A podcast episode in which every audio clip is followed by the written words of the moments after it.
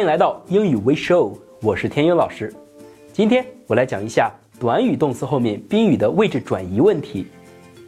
短语动词也就是由一个动词和一个副词构成的整体，表示一个动作。它后面的宾语有的时候是固定不变的，有的时候是可以发生位置转移的。比如说 Get on the bus， 上公共汽车。 The bus 只能放在 get on 的后面，不能转移到 get 和 on 中间。而另一个短语，比如说 Put on your coat， 穿上你的外套，这里的 your coat 还可以转移到 put 和 on 之间，变成 Put your coat on。 那这个怎么把握呢？什么时候这个宾语可以转移，什么时候不可以转移？大家要记住一句话，叫做物动则可动，物静则固定。什么意思呢？你在做出这个动作之后，如果这个动作使得这个宾语发生了位置的转移，那么这个词在这个短语中也能够发生位置的移动。比如说 Put on your coat， 穿上你的外套。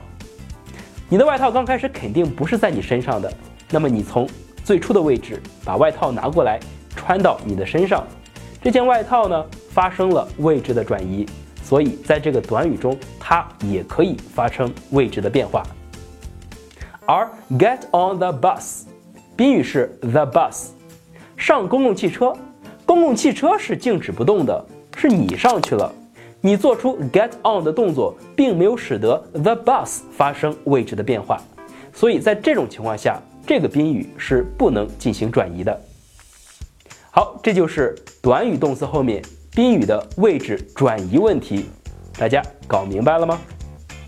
好，我们这期的内容就这些，下期再见。为了帮助大家更好地学习新概念英语，我特意编写了名师带你深度挖掘新概念系列笔记。第一，这本书采用全彩色印刷，原版教材中的黑白图片全部换成了彩色照片。第二，所有新单词的音标注释都采用双色印刷，元音用红色，辅音用绿色。第三，所有的新概念英语语法和学习方法我都精心编辑到了这本书里。